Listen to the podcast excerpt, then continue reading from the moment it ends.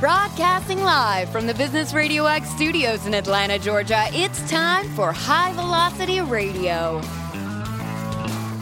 Lee Kantor here, another episode of High Velocity Radio, and this is going to be a fun one. Today on the show, we have Adam Christing with Clean Comedians. Welcome, Adam. Hey, great to be with you. Well, I'm excited to learn what you're up to. Tell us a little bit about Clean Comedians. How you serving folks? Yeah, well, you know, if you're planning an event, like let's say you're planning an after dinner program or a sales award meeting or, or a fundraiser, and you want everybody to laugh, but you can't risk embarrassing or offending your audience or making your company or nonprofit look bad. And so people are reaching out to us at uh, cleancomedians.com, and we provide entertainers, speakers, stand up comedians who get big laughs without getting dirty or offensive. So, what was the genesis of the idea? How'd you get started? Well, you know, I was uh, as a kid. I grew up in Los Angeles, California, and there's a really fun club. I don't know if you've heard of it. It's called the Magic Castle.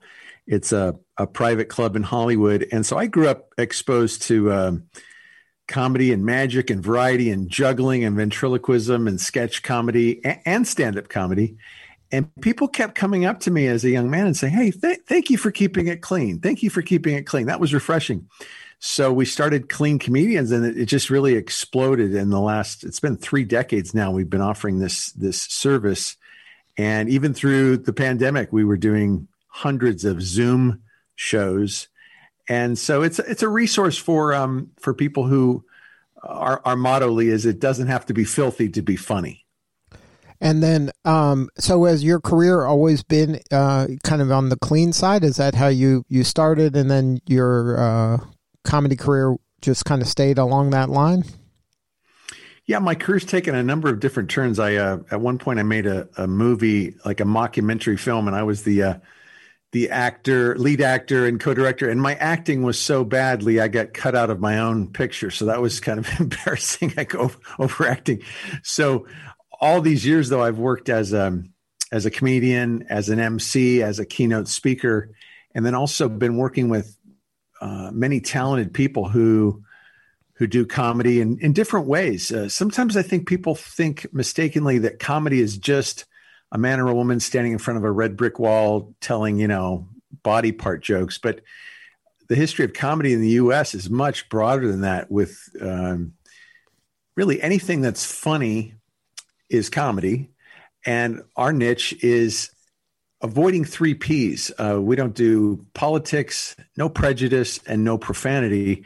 And so it forces our entertainers to be more more creative and more connected to to the live audience. Now, are your performers? Um, they have to be in their when they're not with you. They're still clean, or you're just looking for them to be clean at the events that you work with them on. That's a great question. You know, we're not trying to police people. I totally believe in you know free speech and expression, and uh, and there's a time and a place for everything. But in in terms of our engagements, we actually have this no gross policy that our performers uh, subscribe to, which is a, an acronym.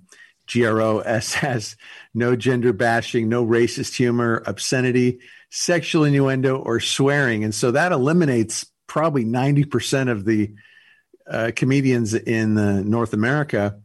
And so we we do have to keep an eye on because of social media. So, for example, let's say we were plugging uh, an entertainer into, a, let's just say, a, a high school assembly program, and if that performer does racial material or sexually explicit material uh, uh that's out there, it could make the school look bad if we're putting him or her up, uh, you know, for a for a red ribbon week assembly or a multicultural assembly, and then later in other contexts they're doing, you know, material that would be into discrimination. So we do have to be more careful than we were uh, prior to the age of um, social media. Now, um, how do you find your comedians? Because, like you said, most don't go this direction.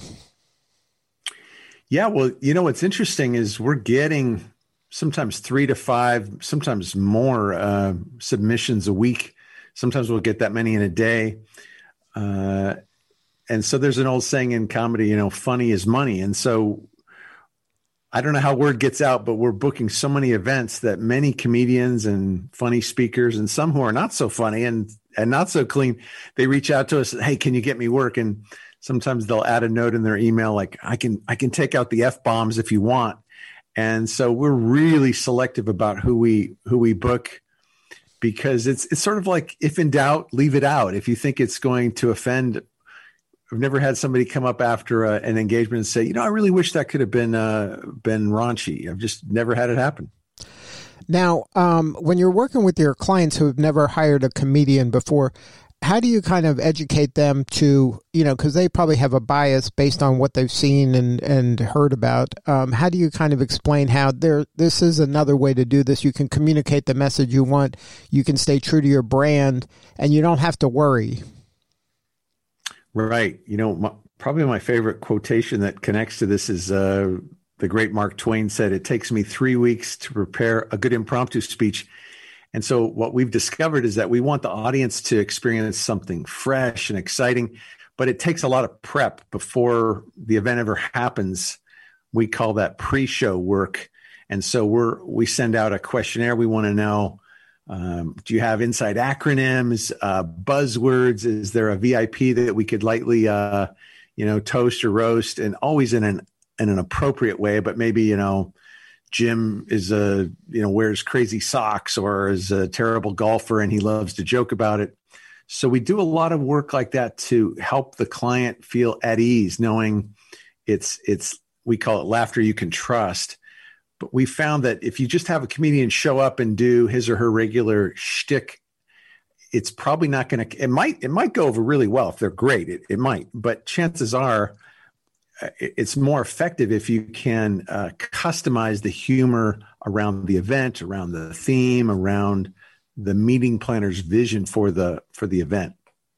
So you're not just, you know, kind of hiring someone saying show up at this day and time and then go at it. You got an hour, 40, 45 minutes. You're this is kind of an orchestrated event where you're trying to give that client uh, a great experience, and and one of your tools is your comedian, who you're helping to give them as much resources to be successful in that environment. That's exactly right. We want to be an extension. Uh, like the best compliment I get when I work myself as a uh, comic presenter is they they come up and they say, "Well, how how long have you worked for uh, for us? Like, like they, they think many times if we're doing it right that we're an extension of the company or the nonprofit. And that's probably the best compliment we can get because that means we've done our homework and have learned their jargon and their their culture.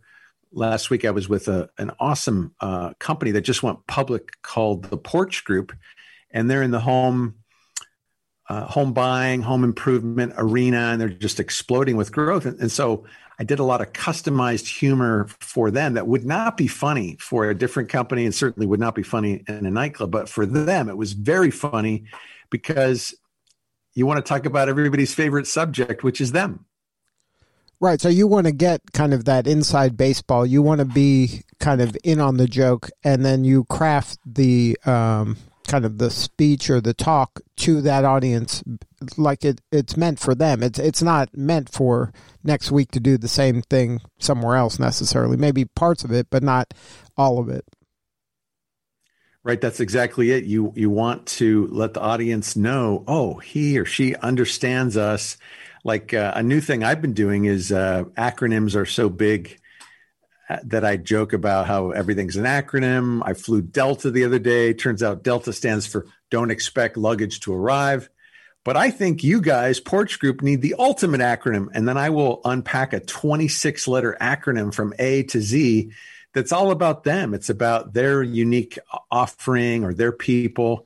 And they just light up. And that would obviously not be funny for a different group, but for a particular audience, you're sending the message like, hey, we care about this meeting, not just getting a laugh, but making a difference. And so the feedback we got was this was the perfect kickoff for our meeting because we were all laughing together and you made it about us. Now, when you're talking to a meeting planner or a corporation that's thinking about, uh, you know, hiring you, how do you kind of move them I don't know necessarily away from music or musician or band to to even consider comedy as a as a choice because a lot of these events have a musician or uh, they have music as kind of the entertainment because that seems like oh everybody likes that band so that's an easy choice where comedy you know they get a little like you said nervous because they have this right. preconception of oh well i don't want this to go off the rails so how do you even open their mind to comedy as a choice well you'd be surprised sometimes people are having uh, just as difficult a time with music because there's so many genres it's very hard unless you're going to pick um, I don't know, like have a 70s disco kind of a theme or something like that, where it feels like a, a, retro thing. It's hard to find music or just about anything that appeals to everyone.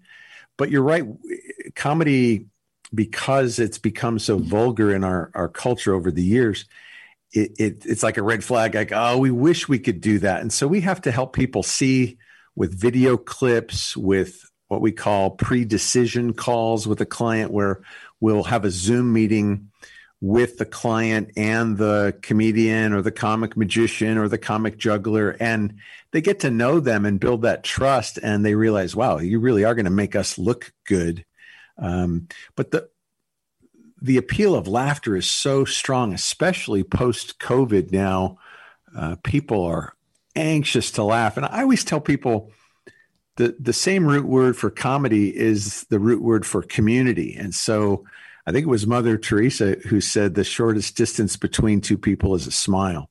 So when you get people laughing and smiling, it it just builds these instant um, bridges of rapport, which feels so good at, at a live event. I, I can't remember a time when I have had more people come up and my material is not funnier than it was uh, pre-COVID, but people are laughing harder and they're laughing longer because we're just wired to want to laugh together. Now, um, I think an advantage that comedy has over music is that you can educate also through the humor. Do you also um, have your comedians do training or work with training to do kind of lunch and learns or to, you know, kind of teach something uh, rather than just perform and uh, entertain?